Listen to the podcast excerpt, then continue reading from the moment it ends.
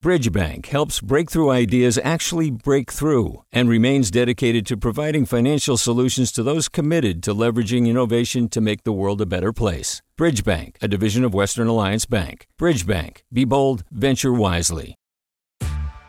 Hey there, this is Brittany Luse from NPR's It's Been a Minute. KQED's podcasts like The Bay, Bay Curious, Mindshift, Right Nowish, and more all tell the stories of the Bay and beyond with reliable, human centered journalism.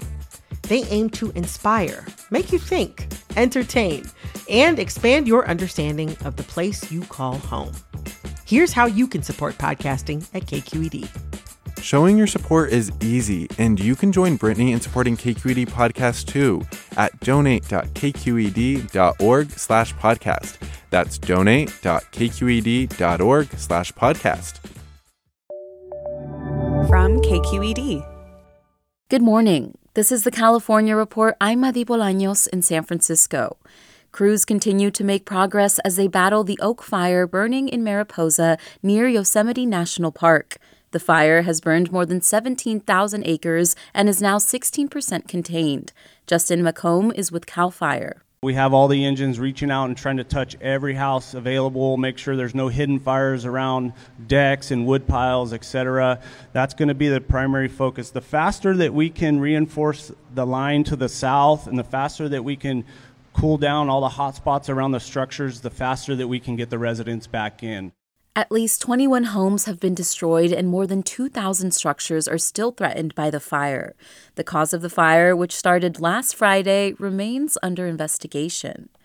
In other news, the Port of Oakland says it has resumed normal operations after protests by truckers brought it to a standstill last week. The truck drivers are protesting over Assembly Bill 5, a recent state law that reclassifies some independent contractors as employees. Many truckers own their own vehicles and say they could lose flexibility and employment when the law takes effect in their industry. They want AB 5 amended or clarified after a judge rejected an attempt to make their industry exempt. Port officials say it could take weeks to clear a backlog of goods at the port caused by the delay in shipping. The Port of Oakland is a key hub for California's agricultural exports, including almonds, dairy, and wine. Across the Bay, San Francisco supervisors today are expected to urge U.S. Secretary of Health and Human Services Xavier Becerra to suspend plans to shut down Laguna Honda Hospital. It's the largest skilled nursing facility in California. KQED's Rachel Myrow has more. Federal health regulators decertified Laguna Honda in April after state inspectors deemed the care substandard. But so far, four elderly patients have died after being relocated elsewhere. Dr. Derek Kerr worked at Laguna Honda for 20 years and now writes for the local West Side Observer. Just coming in and issuing fines and penalties wasn't working. He says the hospital has proven unable to care for many of its more than 600 patients, but Xavier Becerra could modify the closure plan so it's less inhumane. It's having a very traumatic effect on innocent people, innocent patients, and families. A number of advocacy groups are hosting a town hall in August. For the California Report, I'm Rachel Myrow. The U.S. monkeypox outbreak is swiftly expanding. The CDC reports over 3,400 known cases concentrated mainly among men who have sex with men. And in these early days of its spread, people can spend days in search of the right diagnosis. KPCC senior health reporter Jackie Fortier has the story. Two days after Kevin Kwong flew home to California from New York Pride, his hands were so itchy it woke him up. He initially thought it was eczema everything started rapidly getting worse. I started to get more spots on my face, more redness, and started leaking fluid. The rash expanded to my elbows and my hands and sort of my ankles. An urgent care doctor didn't think it was monkeypox. Kwong's spots were clustered together and looked different from the monkeypox pictures the doctor had seen. Depending on where I was with my symptoms and who I was speaking to, I was getting different answers. During a virtual appointment, a nurse noticed the rash spreading toward his eyes and told him to go to the emergency room. There, doctors told him he may have monkeypox, but they were unprepared to handle a potential case. And so they were researching while I was in this room and back and forth on the phone with the CDC. I expected myself as a patient to be in the dark, but I didn't realize how little information was also given to providers and how unprepared they were as well. His lesions were swabbed, but the monkeypox test result wouldn't come back for at least a week.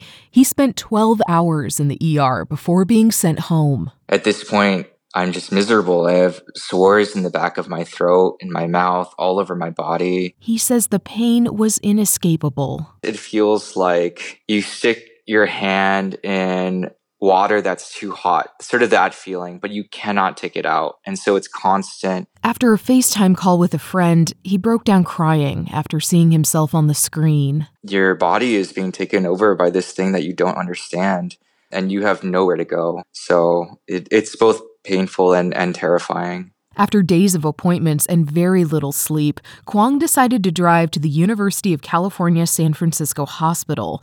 There, he was given oxycodone for the pain and swabbed again for a monkeypox test.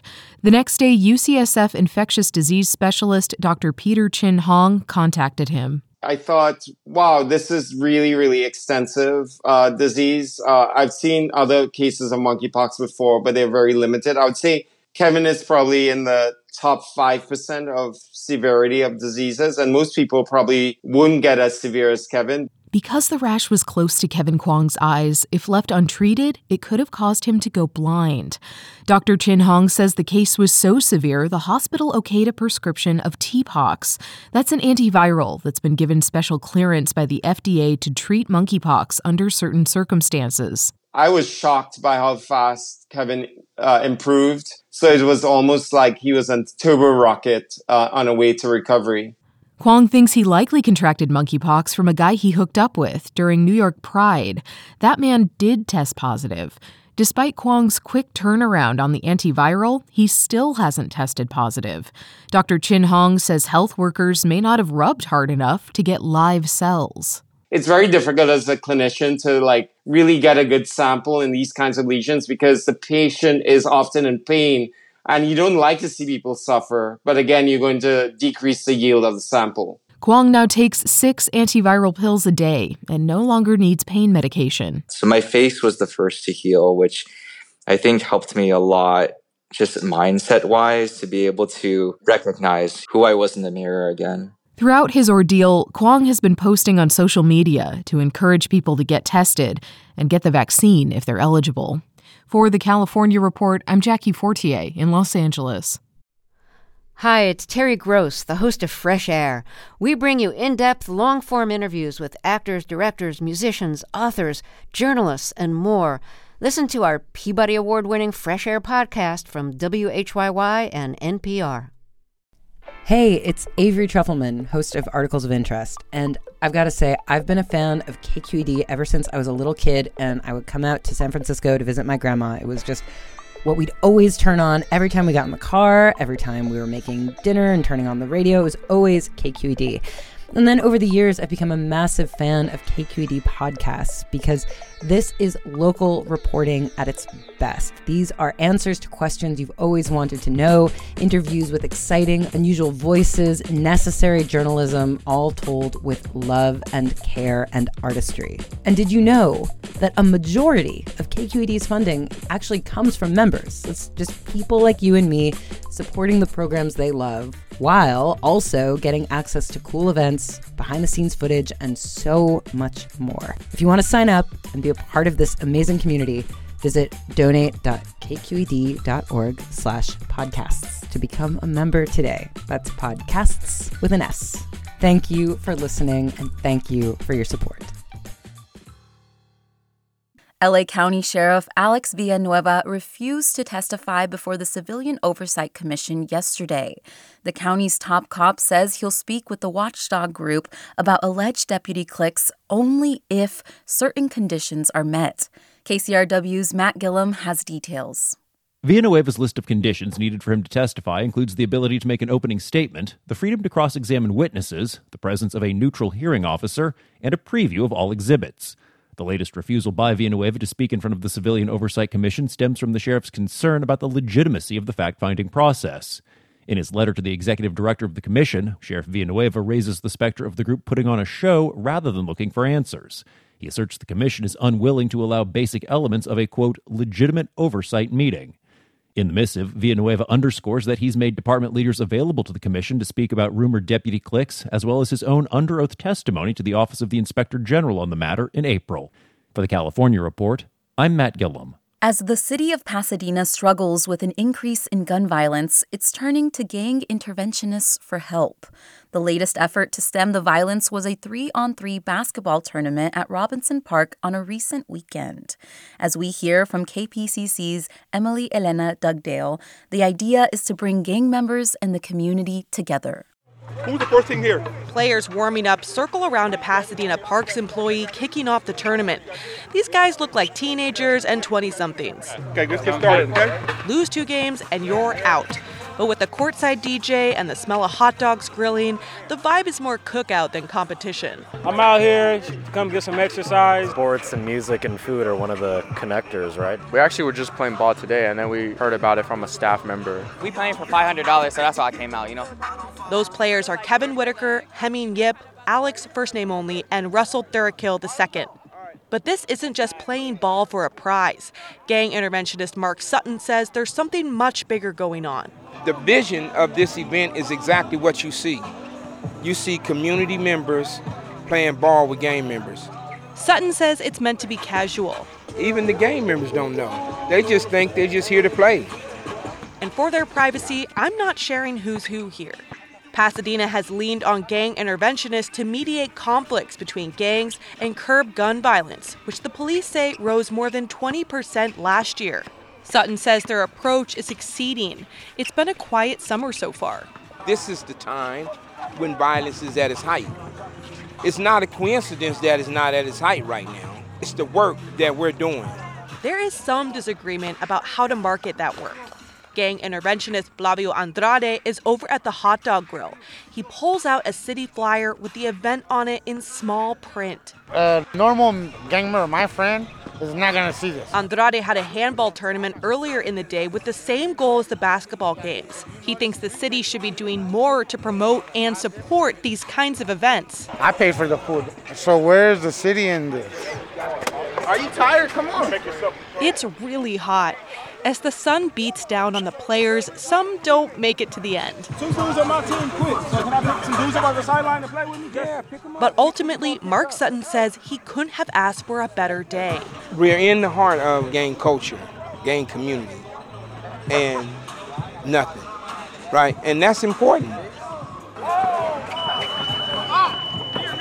At the end, the winning and losing teams both bound off the court with big smiles. How do you feel? How do you feel? You feel exhausted. Oh. exhausted. Player Russell Thurkill and his team are already asking about the next event. We need to do more stuff like this for I'm the gonna bring all the homies out here. Yeah, we're gonna Because we got hella hoopers. hundred dollar cash. Sutton counts out $100 cash to each member of the winning team. The runner ups don't leave empty handed, they get gift cards. Ooh, Best Best Buy. Buy. Cheesecake Factory. Hello. That's a meal for you and a lady. Chicken Alfredo. And they say they'll pull up in a few weeks when Sutton tries to do this all over again. For the California Report, I'm Emily Elena Dugdale. And now a COVID update. More than 200 TSA staffers at Los Angeles International Airport have tested positive for the coronavirus over the last month. Another 150 workers with American and Southwest Airlines at LAX have also tested positive during that time frame. According to LA County Department of Public Health, the outbreak was first detected in early June. Both the airport and TSA tell the LA Times the outbreak has not impacted wait times for security lines at the airport. And both say many of those who were infected have recovered and are back on the job. In other news, a measure to raise the state minimum wage to $18 an hour appears to be on hold for now, but proponents aren't giving up. Living Wage Act organizer Joe Sanberg sued state elected officials, saying they were not clear enough with counties about the deadline to submit signatures for the 2022 ballot. And that caused the measure to just miss the mark. But a judge has rejected that argument. It's a gross injustice because he's failed to help prevent the injury to 5 million Californians in the form of two years of lost wages. For now, the proposal is set to come before voters in 2024.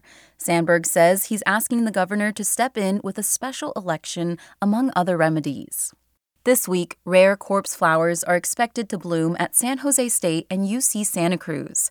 KQED's Rachel Myrow reports. Amorphophallus titanum is native to Indonesia. Its flower spike is the largest in the world, and it's a fan favorite in greenhouses because of its size, six feet tall, and its smell. I think the best word is, is overwhelming and really not in a good way. Associate Professor Benjamin Carter of San Jose State explains corpse flowers are designed to appeal to insects that love rotting flesh. It's, I don't want to say terrible, but it's potent and it smells like death. Perhaps it's just as well then that San Jose State's greenhouse is not open for in person visits, but you can see its corpse flower bloom without the stench on their live stream. Don't delay, the bloom only lasts 24 to 36 hours. For the California Report, I'm Rachel Myrow.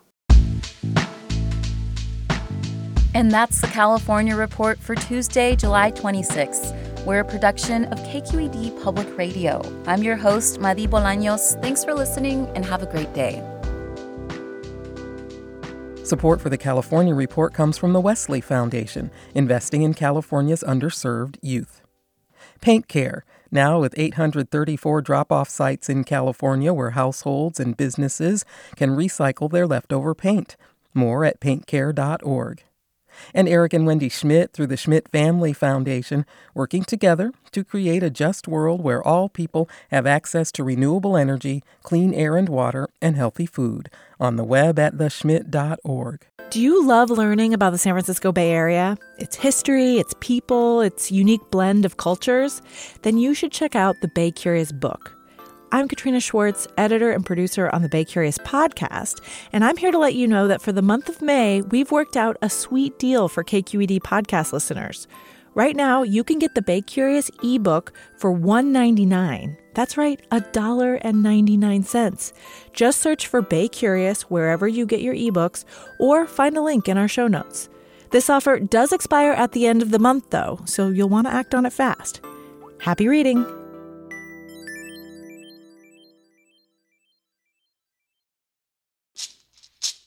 Hey, it's Glynn Washington from Snap Judgment. And if you love what you're hearing, and I know you love what you're hearing, please consider becoming a KQED member. You get special access to cool events, behind the scenes footage, and so much more. Plus, you'll sleep better at night knowing you did your part for the community you depend upon. It's in you. Please be in it. Visit donate.kqed.org slash podcasts to sign up now. That's podcast with an S. Thanks. Hi, I'm Sasha Khokha, host of the California Report magazine. Every week, we bring you stories about what connects us in the giant, diverse Golden State. Because what happens in California changes the world. I love this place. We were once seen as like the place to be, California. The land of milk and honey. That's where you go to Sunshine State, but we just have challenges right now. KQED's California Report magazine. New episodes drop every Friday, wherever you get your podcasts.